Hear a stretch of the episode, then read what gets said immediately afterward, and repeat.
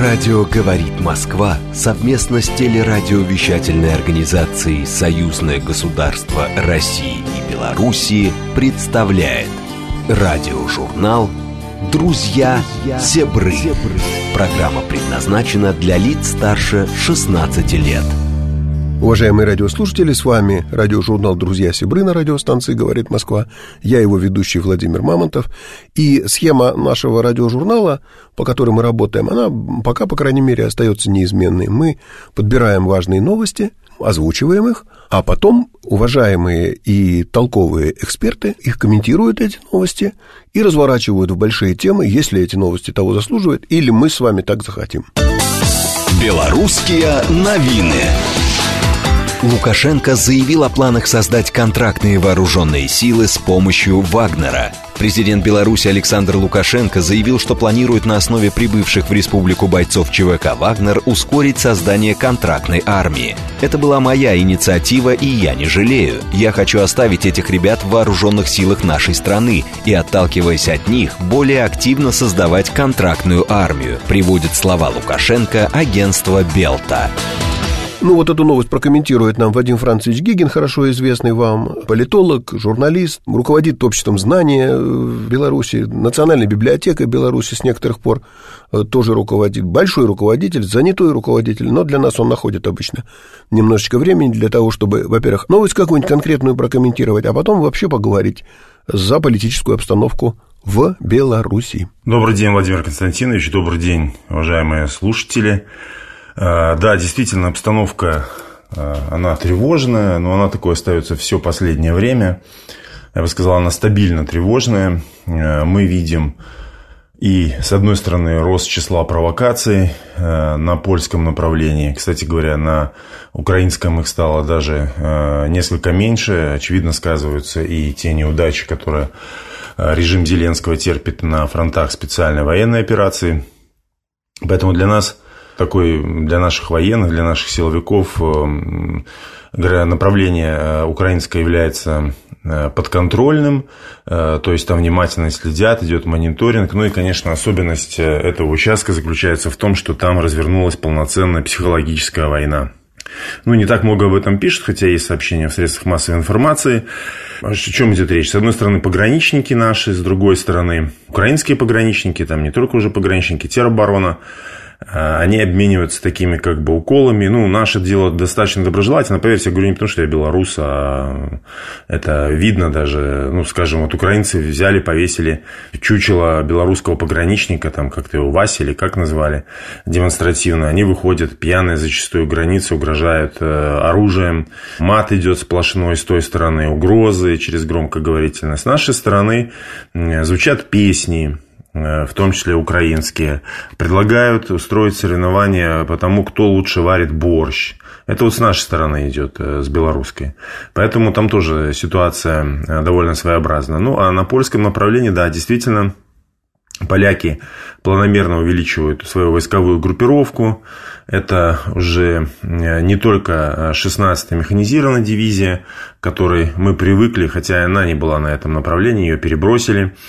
Они что делают? Они свои части, которые традиционно, кстати говоря, еще остаются в тех же военных городках, хоть их там переименовали, но тем не менее остаются в тех же военных городках, что в период Варшавского договора.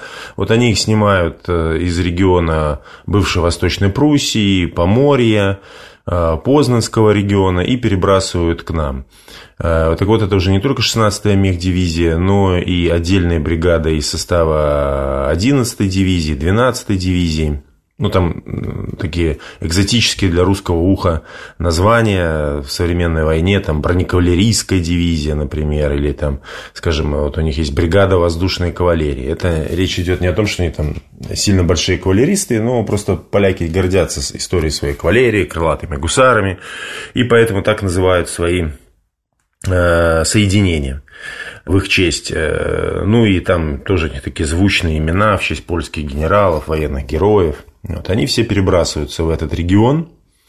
Это с одной стороны, но с другой стороны была очень показательна провокация там с якобы залетом, не залетом э, двух белорусских вертолетов. Но здесь уже у польского общества много вопросов. Ну, напомню подоплеку. Александр Лукашенко выехал для инспекции э, сельскохозяйственных работ в западные регионы страны. Это Гродненская и Брестская области. Ну, Брестская в данном случае. Там всем известная резиденция правительственная Вискули находится. И э, это традиционная поездка. Президент всегда облетает поля и в этот период, и в другие. Вот. И вот когда он находился в этом регионе, вдруг э, в районе Беловежья, это буквально там несколько километров от Вискулей, якобы два белорусских вертолета залетели на польскую сторону. Причем любопытно, что сначала как-то польские военные отрицали, другие силовики стали подтверждать, там какие-то внутренние разборки у поляков. Э, вот. Ну, и возникло сразу много вопросов у польского общества. Ну, хорошо, если это были белорусские вертолеты, почему польское ПВО ничего не предприняло? Ну, речь не идет даже о том, чтобы сбивать. Э, известно, что у противовоздушной обороны есть достаточно много средств для того, чтобы без уже применения оружия на поражение заставить нарушителя удалиться. То есть ничего сделано не было. То есть либо в этом случае они проворонили, либо вообще нарушения какого-то не было. Поэтому, если э, хотели устроить какую-то провокацию в интересах правящих партий, все вышло ровно наоборот. И э, здесь нужно сказать о партийной борьбе в Польше, потому что страна находится перед выборами. Э, критика правящей партии, она очень серьезная, причем идет и справа, и слева.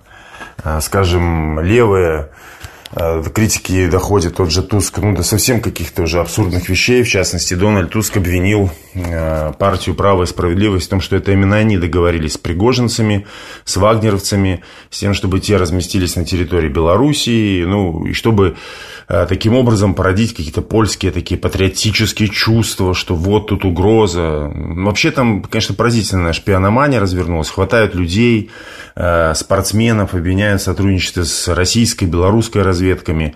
Польские политики все уже друг друга пообвиняли в том, что они являются российскими агентами. То есть, если посмотреть на средства массовой информации Польши, то складывается ощущение, что этой страной руководят одни российские шпионы, ну и немножко белорусские.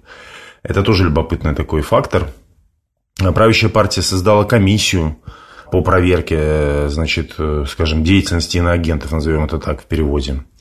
Вот такая атмосфера царит в Польше, поэтому ожидать каких-либо провокаций с той стороны вполне возможно. Те заявления, которые были сделаны и на Совете Безопасности Российской Федерации с подачи главы СВР Нарышкина э, и поддержаны Владимиром Путиным, затем оценка польских намерений со стороны Александра Лукашенко в отношении Западной Украины Западной Беларуси, они имеют место быть.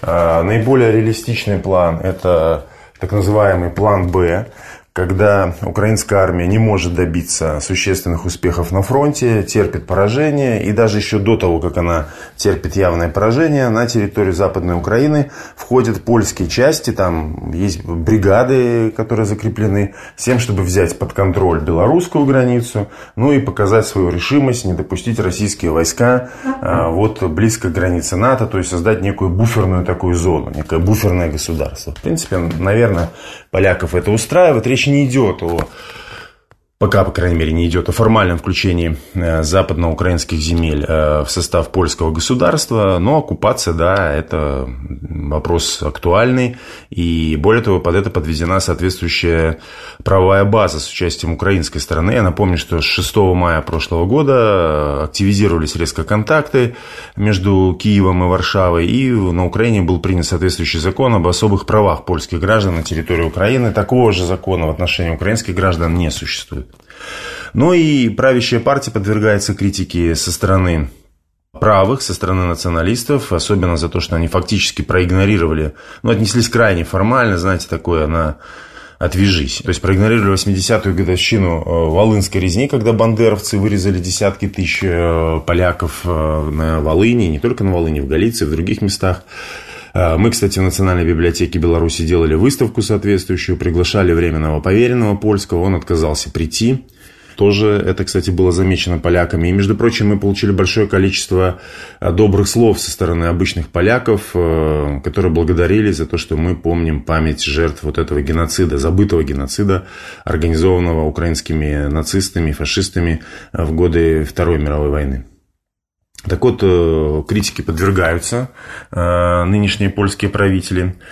Но не только это. Нарастают и экономические проблемы. И, в общем, вот этот план большой, такой, знаете, великодержавной Польши, он, если посмотреть, не очень прельщает многих в польском обществе. Да, это позволяет праву справедливости консолидировать какую-то часть, но нельзя сказать, что это общая тенденция. И насколько это поможет во время выборов, большой вопрос. Тем более, что оппозиция резко активизировалась, либералы. Они тоже антироссийские, но, знаете, такая внутривидовая борьба идет конкурентная. И Дональд Туск объявил на 1 октября марш миллиона сердец. То есть они готовы, они готовы выйти на улицы с тем, чтобы попытаться оказать более серьезное давление на правящую партию. Ну и, конечно, это просто страшные дни для польских шовинистов, потому что когда они дико радовались выступлению Пригожина 24 июня, рассуждали, как быстро Россия развалится, что произойдет, им, конечно, в страшном сне не могло присниться, что Вагнер станет а, фактором внутрипольской политики. То, что Вагнер, вот где-то он там, знаете, в Ростове, в Краснодаре, Воронеж, там на Москву, а тут оказался Вагнер у польских границ – и это вот существенный фактор. Мы уже говорили об обвинениях польских политиков друг друга. Но вы просто вдумайтесь. Польша заявляет о том, что она намерена стать, уже почти стала первой военной державой Европы. О том, что армия увеличивается до 300 тысяч. Польша с барского плеча предоставляет Украине танки, а, направляет своих э, инструкторов. Там 5 тысяч э, поляков воюют, уже многие погибли и так далее, и так далее. И вот пример Моровецкий, вот этой великой Польши, возродившейся Польши в лучших там мечтаниях Стефана Батория, Яна Собеского, Юзефа Пилсудского. И вот эта Польша, ее пример появляется и говорит, вы знаете, выдвинулись 100 э, вагнеровцев к польской границе, мы очень опасаемся за Сувалский коридор, вот, надо какие-то меры предпринимать. Но это просто шок. Это просто шок. А вообще речь идет о том, что действительно, согласно договоренностям, которые были между Александром Лукашенко э, э, и э, Пригожиным, и они были одобрены Владимиром Путиным, группа «Вагнер» – это уже несколько тысяч человек, точно цифру никто не знает, были выведены в соответствующий полевой лагерь недалеко от Осиповичей, вот. Э, я, кстати, накануне вот был в том районе, там абсолютно спокойная обстановка. Я специально это подчеркиваю, потому что вражеская пропаганда пытается там рассказывать, как местные жители недовольны. Ничего такого нету, это вообще не наблюдается. Тем более, я Вагнеров э, видел и на Донбассе, и хочу сказать, что там жесточайшая дисциплина. Э, да, в их рядах были бывшие заключенные, но, во-первых, их там уже и не осталось э, среди тех, кто вышел э, на территории Беларуси. Это в основном профессионалы, э, которые выбрали сознательно этот путь.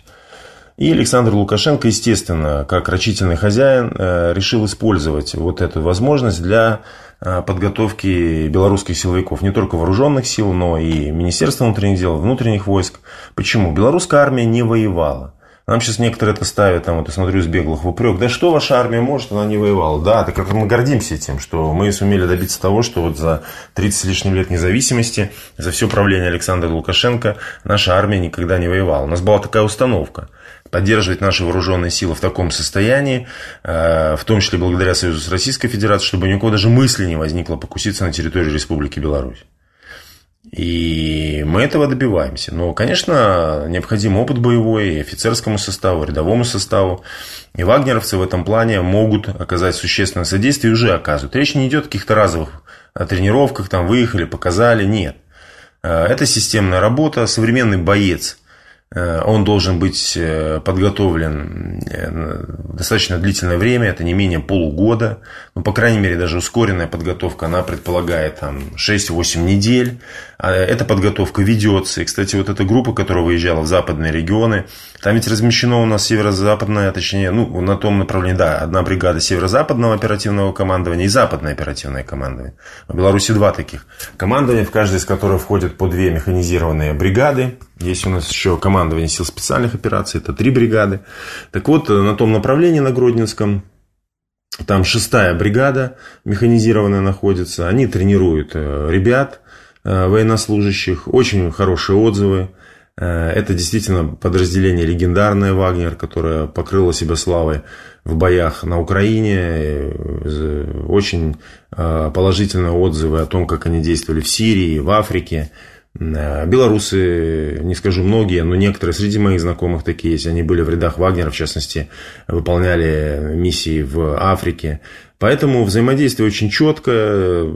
Как вот я вижу, я беседовал с нашими силовиками, есть полное взаимопонимание здесь. И речь, я бы не сказал, что сейчас идет о том, чтобы Вагнер стал частью вооруженных сил Республики Беларусь. Нет, еще раз, это выполнение определенных договоренностей, но то, что это серьезный элемент обеспечения обороноспособности, да, это так, наряду с тем же тактическим ядерным оружием. Э, ну, можно сказать, что у нас такая как бы триада есть, то есть это вооруженные силы Республики Беларусь, а, это тактическое ядерное оружие и группа Вагнер сейчас. Но к этому нужно добавить и серьезную ставку, которая делается на силы территориальной обороны, на народное ополчение, то есть э, наиболее патриотически настроенные граждане, это тысячи и тысячи людей, у нас уже несколько отрядов таких сформировано, они могут взять в руки оружие, они регулярно проходят тренировки, для того, чтобы в случае необходимости встать на защиту своей родины. Вот это вот наша стратегия. Э, плюс она еще усиливается тем, что мы постоянно наращиваем техническое оснащение. Сейчас это уже и полонезы, и Искандеры, С-400, очень большое количество беспилотников поступает войска. Э, другие наши разработки, которые есть, э, да, мы крепим оборону. Но еще раз говорю, слушайте, смотрите Александра Лукашенко. Президент этот год объявил годом мира и созидания, следовательно, он сделает все для того, чтобы мир сохранялся на белорусской земле, несмотря ни на, ни на какие провокации с западной стороны или со стороны режима Зеленского. Спасибо. Белорусские новины. Лукашенко выразил недовольство положением дел в белорусском кинематографе. Президент республики отметил необходимость производства новых фильмов в различных жанрах. Что касается нашего кинопроизводства, это беда. Спрос, сразу вам говорю, будет серьезнейший, потому что сколько можно менять руководителей, а результата нет, сказал Лукашенко в ходе назначения новым гендиректором Национальной киностудии «Беларусь» фильм Юрия Алексея, сообщает агентство «Белта».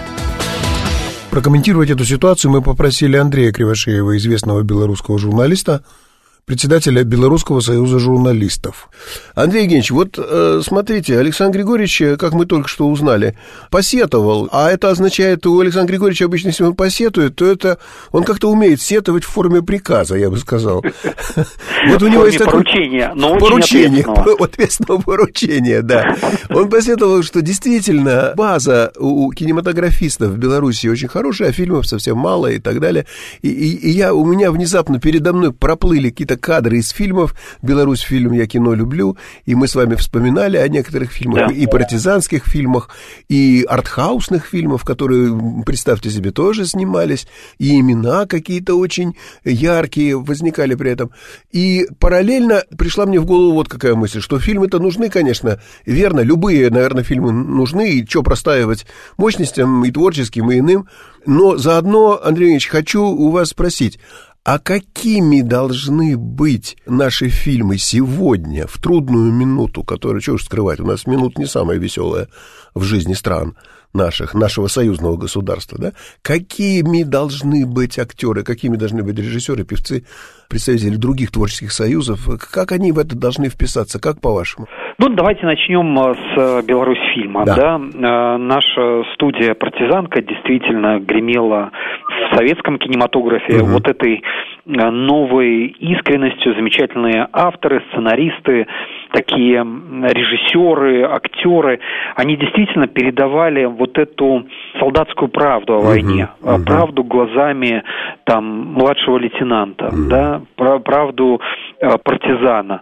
И действительно вот эта новая искренность зацепила все республики э, Советского Союза и, по, и не только, кстати, yeah. но и дальнее зарубежье. Вот этой своей проникновенностью, вот этой своей, с одной стороны, солдатской э, простотой, а с другой стороны, э, правдой. И действительно, Беларусь фильм э, заработал на этом огромную репутацию. Понятно, что э, с развалом э, Советского Союза, с разделением наших кинематографов по национальным квартирам, mm ситуация на Беларусь фильме была не самая радужная.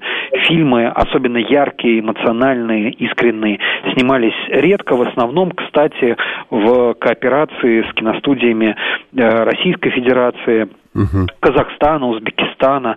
После этого действительно Беларусь фильм и государство в этот процесс серьезно вложилось. Угу. Прошло э, период модернизации, были построены новые съемочные павильоны и закуплена хорошая техника. Но э, вот этих фильмов, да. э, таких вот по-настоящему ярких, ну, может быть, можно вспомнить там Анастасию Слуцкую, угу. э, яркий такой проект, еще несколько игровых именно фильмов. К сожалению, вот эта индустрия отошла на второй план. Угу. И Беларусь фильм в основном э, работал на крупных и серьезных заказах, там питерских, московских, астанинских студий, э, в том числе вот на этой своей обновленной базе. Вот на этом месте э, тут же вспомнил, вы сказали, а я тут же вспомнил, когда надо было Тодоровскому в стилягах э, нужно было снять улицу Горького, он не в Москве э, снимал улицу Горького, а прямо возле знаменитого белорусского ГУМа, он улицу Горького э, прекрасным образом в Минске изображал э, э, вот этот центральный проспект, как он теперь называется. Но у нас сохранен да? этот сталинский ампир, да, на главном проспекте, проспекте Независимости. И я же говорю, Беларусь фильм вот этим и стал выживать и угу, зарабатывать, угу, когда угу. Да, да, отдельные да, да, да. сцены, монтаж, особенно компьютерная графика угу. и так далее для российских в основном киностудий начал производиться. А сам ушел в нишу вот такого арт артхаусного, очень бюджетного кино, угу. документалистики, мультипликации. Угу. Вот эти направления стали как бы основными. И президент Беларуси обратил на это внимание, что все-таки важнейшим из искусств для нас является кино. Остается и, кино, э, да. В линейке кино э, все-таки игровое кино. Но этого сейчас э, ждет зритель. Посмотрите, как э, прогремели российские последние Э, фильмы, которые, да, высокобюджетные, игровые, но в то же время несущие большой смысл. Здесь можно вспомнить и э, фильмы, посвященные Великой Отечественной войне, э, Т-34, здесь угу. можно вспомнить э, фильмы о советском замечательном спорте, э, «Движение вверх», да. здесь можно вспомнить о, фильмы о э, глубокой истории, в том числе «Времена Ивана Грозного», «Сердце Пармы», замечательный фильм, угу. мне лично он понравился. Есть и э, игровые фильмы в стиле такого детектива, э, это хитровка, да, да, который да, был недавно да, презентован да. в Минске. И, кстати, сначала в Минске, а потом уже в Москве. И вот директор киностудии Мосфильм пообещал, что э, ага. такую практику сохранит и ну, лучшие ага, свои новинки ага. будет привозить именно в Минск. Ну и правильно, кстати, да. Помни, кстати, свои белорусские корни и угу. то, что отец воевал здесь, освобождал Беларусь а, вот как. вместе да, с нами. Поэтому вот тут очень, очень крепкие связи. Но вот таких работ ждут от Беларусь фильма. Я хочу сказать, что за последние два года, как минимум, мы серьезно увидели серьезную гражданскую позицию от э, людей театра, искусства, журналистики. Они стали, если хотите, новыми ломами, новыми лидерами общественных мнений, угу. Которые выступают перед широкой аудиторией, которые демонстрируют свою гражданскую политическую позицию, к которым прислушиваются. Это чувствуется через вклад э, Союза художников Беларуси, в частности, выставки, посвященные и э, Дню единения, воссоединения Беларуси в 1939 году. Да. Это э, выставки, посвященные Великой Отечественной войне. То есть это слышно, это есть и в Союзе композиторов, и угу. в Союзе журналистов, безусловно, поскольку журналисты сейчас все активнее становятся писателями-публицистами, публикуя угу. свои работы уже в таком книжном формате. Э, в общем, эту работу над ошибками, если ошибки и были, то да, мы да. провели в своей творческой среде. Естественно, э, в период испытаний, э, в период трудностей, вот эти люди творчества, они должны быть, конечно, на передовой общественного мнения, общественного сознания, должны вести за собой, поднимать за собой. Uh-huh. Поэтому я тоже очень надеюсь, что Беларусьфильм и отечественный кинематограф, а, опираясь на свою советскую школу, опираясь на новую техническую базу, выдаст нам хотя бы несколько шедевров, которые увлекут за собой, которые да, поразят которые нас посмотрит новой удовольствием. новой да, национальностью, да, да. Э, новым качеством, э, в том числе там и спецэффектов, потому что в это вложены mm-hmm. серьезные деньги, и наши российские коллеги с удовольствием передают опыт э, производства таких фильмов на нашей базе. Эм, актерский состав, я думаю, Беларусь фильм не растерял, угу. поэтому тут и новая плеяда э, отечественных актеров, ну и будем опираться на метров. Спасибо, Андрей. Э, Спасибо. Всего вам самого доброго и до новых встреч на радиожурнале «Друзья Сибры». Ну, на самом-то деле встреча будет очень довольно скоро, э, по крайней мере, с вами, уважаемые радиослушатели. Вы сейчас послушаете новости на радиостанции «Говорит Москва», а потом мы вернемся, друзья Сибры, союзное государство и наши взаимоотношения с братской и прекрасной Беларусью. Радио «Говорит Москва» совместно с телерадиовещательной организацией «Союзное государство России и Белоруссии» представляет радиожурнал Друзья Зебры. Ну вот мы и вернулись после небольшого перерыва новостного. Мы — это радиожурнал «Друзья Сибры» на радиостанции «Говорит Москва». Я его ведущий Владимир Мамонтов. И теперь у нас опять новости будут. Вот что хочу вам сказать. Но новости, правда, такие наши, союзного государства, друзья Сибровские такие новости. Но они уже тоже, знаете ли, заранее хочу сказать, приобретают такой серьезный, внушительный международный оттенок. Белорусские новины. Минск и Тегеран подписали план военного сотрудничества. Белоруссия и Иран подписали меморандум о взаимопонимании между оборонными ведомствами и план военного сотрудничества на 2023 год. Об этом сообщила пресс-служба Минобороны Беларуси по итогам состоявшейся в Тегеране встречи министров обороны двух стран. Прокомментировать эту новость я попросил журналиста, политолога э, Андрея Баранова, который хорошо знает и белорусскую проблематику, да и вот эту тему интересную, когда и с кем полагается дружить, и не опаздываем ли мы иногда с дружбой, как и с враждой, я скрывать не буду, я Андрея попросил заранее, чтобы он э, на эту тему подготовил нам такой комментарий. Состоявшийся только что визит в Тегеран министра, министра обороны Беларуси Э, Виктора Хренина и встречи там с э, его коллегой Мохаммедом Реза Аштиани э, знаковые события. Оно свидетельствует о том, что Белоруссия выбирает стратегических партнеров в очень сложный период прохождения СВО. Дело в том, что Беларуси нужны союзники стратегические. Во-первых, президент Лукашенко показывает этим, что он вовсе не изгой, не токсичный лидер – с ним встречаются в других странах, э, с его представителями и э, заключают э, выгодные соглашения. В данном случае речь идет о подписанном соглашении о военном сотрудничестве. Детали их не разглашаются, но мы можем предположить, например, что э, иранские ударные беспилотники могут начать поставляться в Белоруссию. Если вспомнить, что весной, в начале марта, состоялся визит Александра Лукашенко в Китай – и там он был принят на самом высоком уровне председателем КНР э, Си Цзиньпином, и тоже были заключены э, очень значимые соглашения и по инвестиции, и по военно-техническому сотрудничеству, то можно сказать, что Белоруссия выходит из той изоляции, эм, э, которой, так сказать, ее стремился принудить Запад – мы видим, что не только с этими странами, но и с Вьетнамом идет такое же сотрудничество. В Нижневосточном регионе Беларусь активизировала партнерские отношения в военной области с Объединенными Арабскими Эмиратами и Катаром. Э, в Африке Судан, э, важный партнер Минска, он является самым долговременным покупателем белорусской военной продукции. В Южной Америке наиболее крепкие отношения сложились с Венесуэлой – Например, белорусские военные специалисты занимались созданием единой системы ПВО и радиоэлектронной борьбы для вооруженных сил этой э, латиноамериканской страны. Э, мы видим, что в динамике, соблюдая прочные союзнические отношения с Россией в рамках ОДКБ и, и союзного государства, Белоруссия выстраивает и внешний контур сотрудничества, в том числе военно-технического угу. сотрудничества, с ведущими странами или с ключевыми странами, или с важными странами, назовите как угодно, в разных регионах. Это правильно. Эм, к этому вынуждает э, нынешняя обстановка.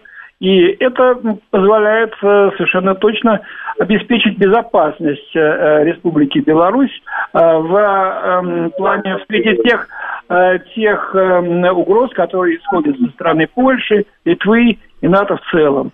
Поэтому мне кажется, что эта политика будет продолжена и крепнуть в самом ближайшем будущем.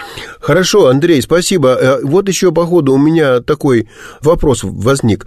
А вот это нормально, что мы внезапно открытия такие делаем, что Иран нам друг, или, по крайней мере, партнеры? Вот как-то раньше-то не слышно было, чтобы э, мы прям вот любили Иран, или, или белорусы бы любили Иран.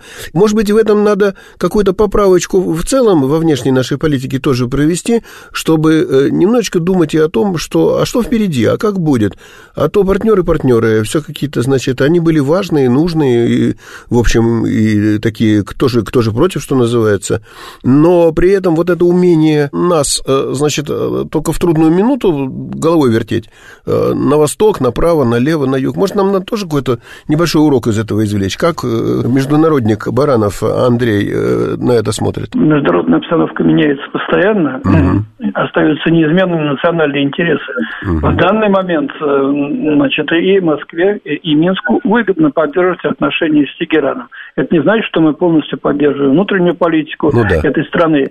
Но, тем не менее, если взять фактор того, что э, Иран, в данном случае э, Саудовская Аравия наладила отношения, развивается гораздо больше театр сотрудничества, угу. скажем так, угу. да, военно-технического, чем просто отношения с Ираном целый регион становится объектом э, нашего э, партнерства с ним. Угу. И мне кажется, что это правильно. Да. В данный момент это делать нужно.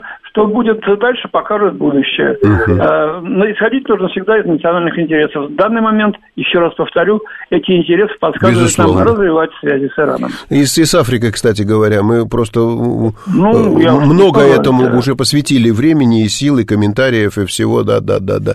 Мне кажется, это такой все-таки урок на будущее, что вот нам этих людей все время надо смотреть большой бинокль и не выпускать такой широкоформатный кинотеатр. Это у нас жизнь, это широкоформатная штука штука. Красиво ты сказала, вот мне так не придумать, честно говоря. Уважаемые радиослушатели, мы будем продолжать такую, в общем, теорию и практику нашего радиожурнала «Друзья Сибры» с тем, чтобы э, узнавать, а что там у наших, у друзей, у Сибров, у людей, которых, э, если слушаете нашу программу, вы знаете, какие у них там новости, что происходит. Вот не чужой нам человек, Евгений Умеренков, обозреватель «Комсомольской правды», журналист, публицист, политолог, он принимал участие сейчас в одном очень интересном, на мой взгляд, не банальном совершенно проекте. Такая скромная книжечка, она у меня сейчас в руках. Вместе с ними здесь есть и известные какие-то фамилии, наверняка вам, или менее известные. Там Александр Носович, тоже политолог, публицист, хорошо знающий проблематику Беларуси, Прибалтики. Александр Дюков, э, директор фонда «Историческая память», он тоже здесь один из участников. И они сделали такую книженцию. Она интересна прежде всего, я хочу сказать, тем, что в ней собраны не воспоминания блокадников, она о Ленинграде. Они все, почти все, кто здесь принимает участие, так или иначе связаны с э, Ленинградом, Санкт-Петербургом. И книга вообще о блокаде э, Ленинграда. Но она, это не воспоминания тех, кто прожил блокаду, это попытка понять, а вот дети сейчас, а вот да, уже сейчас взрослые люди, но которые сами не переживали блокаду или только захватили ее совсем юными. Что они, эти, эти ребята, эти дети, и следующее поколение знает, во-первых, и, и запомнило как главное, во-вторых – как происходит передача этой, этого исторического знания, не теряем ли мы по дороге чего-то очень важного, значительного о таких событиях, э, уже, которые уходят и уходят от нас все дальше и дальше, но являются столь значимыми, как Великая Отечественная война, ее сражения и такие э, печальные героические ее страницы, как, например, блокада Ленинграда. Что я хотел бы подчеркнуть? Я внимательно эту книжку прочел, и что бы я хотел сказать, это крайне интересное получилось исследование такое, помимо просто деталей, которые здесь подчеркнуты, это очень важное исследование. Ну, во-первых, и за это надо сказать спасибо э, тем, кто внимательнейшим образом изучает первоисточники. Сама блокада Ленинграда здесь, в этой книге, показана так и вспоминается так, как постоянная работа. То есть люди не сидели и ждали освобождения – они страдали, они голодали, они умирали, в конце концов, но при этом Ленинград работал. работал на победу. Они просыпались утром, и мне было, разбивали в ведре эту самую замерзшую воду, умывали лицо и шли на, на Кировский завод. И детали, которые переданы э, дедушками, матерями, бабушками следующего поколения, иногда э, чрезвычайно трогательны, а иногда столь суровые и столь... Мы иногда не понимаем, как глубоко копали немцы, фашисты, нацисты, когда окружили Ленинград и не брали его была специальная директива не ходить на Ленинград, не тратить арийскую кровушку, не проливать. Вот в чем была штукенция. И по Москве существовала такая директива, если бы удалось ее окружить. Мы иногда не понимаем, с кем мы вообще дело имели, что это за люди. А эти люди говорят, не-не, арийскую кровь мы сейчас тут, значит, губить не будем. Они просто вымрут и все. Мы сейчас им перекроем свет, кислород, газ, воду, Шостаковича, значит, вместе с его седьмой симфонией и так далее, и так далее. И, и все. И пойдем жить дальше сами в эти, в общем, даже не сильно разрушим. А может быть, разрушим, ну, как пойдет. Это очень интересное в этой книге есть интересные страницы, посвященные этому. Они основаны на первоисточниках, и это чрезвычайно интересно и, и сурово звучит сейчас. Вот что важно. Значит, у нас вообще на связи тот человек, который в значительной степени продвигал идею этой книги, сам вспоминает многое. Он, э, как я уже сказал, он друг наш сябр, Евгений Умеренков. Евгений Евгеньевич, ну расскажите теперь, я уже много наболтал, теперь вы расскажите про книжечку, про эту идею, про вашу замечательную. Я знаю, что вам это чрезвычайно дорого. Главная идея этого проекта очень проста.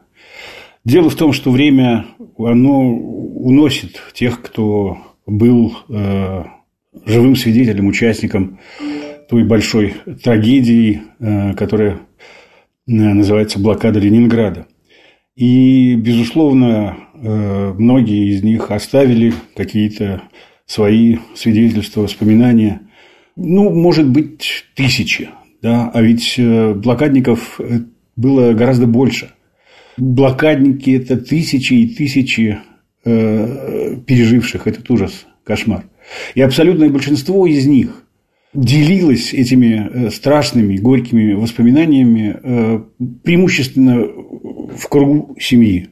Что-то вспоминали, рассказывая своим э, детям, внукам. И вот сейчас, когда они уже сами рассказать не могут, а мы, слышавшие их, э, что-то э, помним, сейчас очень важно сохранить эти их воспоминания. И, понимаете, вот мы часто говорим о том, что надо знать свою историю, Э, безусловно, надо, надо ее знать, но есть вот э, все-таки какая-то такая деталь, которую хотелось бы э, особо отметить. Знать это все-таки одно, а вот более личное отношение к этому знанию можно охарактеризовать как не просто знать, а помнить. Помнить, что было с нашими предками, чтобы пережитое ими, нами воспринималось тоже как э, часть э, нашего прошлого. То есть, чтобы вот память о блокаде, э, она э, продолжала жить на уровне семейного предания. То есть, это не то, что мы что-то там вычитали в книгах. Нет. Э, помимо знания о том, э, как это было, что это было, у нас есть еще и э, другое, э, иного качества знания. Э, знания, которое формирует личные отношения. Если этого не будет, ну, тогда есть, как мы знаем, немало э, людей, э, не только в нашей стране, но и за ее пределами, которые с радостью нам выдадут разные версии, что с нами было. И известная история с Колей из Уренгоя, она неизбежно тогда и повторится. То есть э, все эти умники, которые э, э, сожалеют, что мы отказались пить баварское, они же никуда не делись, не перевелись. Вот. Поэтому э, вот э, сборник, который включил, сейчас там всего 14 сюжетов. Э, вот этот сборник, нам кажется, он э, такой первый шажок в том направлении, в котором можно двигаться дальше. Потому что если кого-то заинтересует вот этот проект, эта идея, и он э, соберется э, с силами, напишет что-то и пришлет э, нам, а у нас э, будет сайт, который называется блокада.ленинграда.ру, ну, латинскими, естественно, буквами. Вот, и там, помимо текста этого сборника будут э, выложены адресы, э, адреса, на которые можно присылать свои воспоминания, вернее, пересказ воспоминаний ваших родных о блокаде, который мы постараемся включить в следующий сборник. А настрой на то, что этот проект надо продолжать, у нас есть. И вообще кто-то вот высказал такую мысль в разговорах, Э, что, в принципе, это своеобразный такой э, вариант, вариация э, литературная да, идеи бессмертного полка. Наверное, с этим можно согласиться. Белорусские новины. Лукашенко. На труде сельских жителей держится наша страна. Об этом президент Беларуси заявил на встрече с жителями агрогородка Беловежский в Каменецком районе. Вы, конечно, молодцы. Я редко хвалю людей, но вы молодцы. Спасибо вам огромное за труд. Крестьяне вообще у нас люди крепкие. Хвалю вас не потому, что я сам из крестьян. Вы крепкие люди, на вас держится страна, подчеркнул Александр Лукашенко. Эту новость мы попросили прокомментировать хорошо вам знакомую Елену Николаевну Еловик, редактора творческих проектов газеты «Семь дней» холдинга «Белта».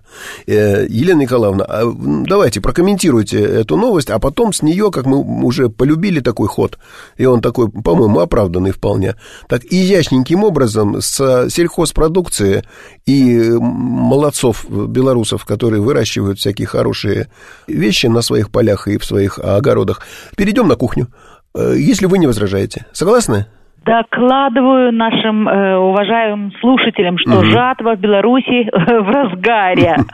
Вот на сегодняшний день уже обмолочено э, примерно, в разных районах по-разному, но в среднем э, 30% э, площадей зерновых угу. и собрано уже свыше 2 миллионов тонн зерна. Э, правда, э, нам помешала, как всегда, как всегда, угу. помешала погода. Да, да. Э, в июне, в мае не было э, да, много да, дождливых дней дней, а для угу. хлеба это очень, для будущего хлеба это э, очень плохо. Но благодаря тому, что у нас замечательные технологи, замечательные аграрии, удалось как-то выйти на вытащить, нормальный вытащить, уровень, да. и прогнозы по урожайности самые благоприятные. Ну, слава богу, это очень хорошо. Скажем, в Брестской и... области вот на сегодняшний день даже говорят, что на 2% выше прошлогодней. прошлогоднего. Правда, в остальных регионах ниже. И в Минске она где-то на процентов 20. Но э, надеемся на то, что собрать урожай э, неплохой хороший, нам все-таки да. удастся. Ну, слава. И люди работают, и в хорошем настроении, знаете, будет хлеб, будет и, и песня. И песня. Знаем. И мне очень нравится такой настрой наших аграриев. Знаете, необычно э, то, что ролики о жатве сейчас да. набирают э, тысячные охваты в ага, молодежных ага, соцсетях. Ну, да. Э, тиктокеры, комбайнеры выкладывают ну, замечательные, что... классные сюжеты. Да, да, да. Там э, они создают селфи на фоне там поля, на да, да, фоне да. там гомсельмашевской техники. И очень огромное количество просмотров. Угу. То есть не просто они комбайнеры, они еще как вот работают такие, как художники, как да. режиссеры. Да, да, вот молодцы. И это очень очень так мило и очень радует. И комментаторы тоже не жалеют добрых слов.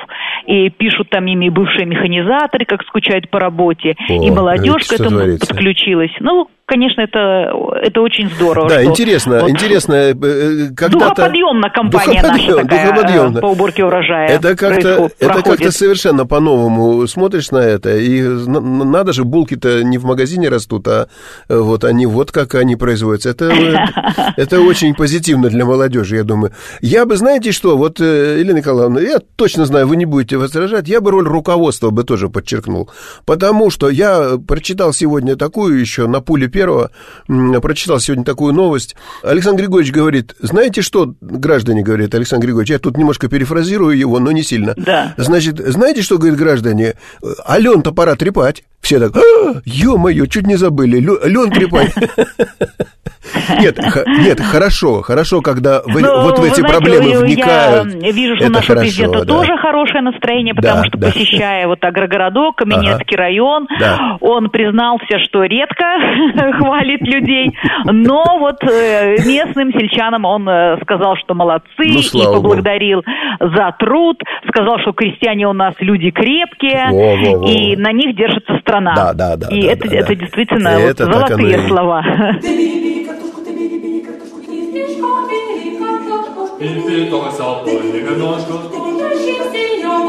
Худкая лыжка.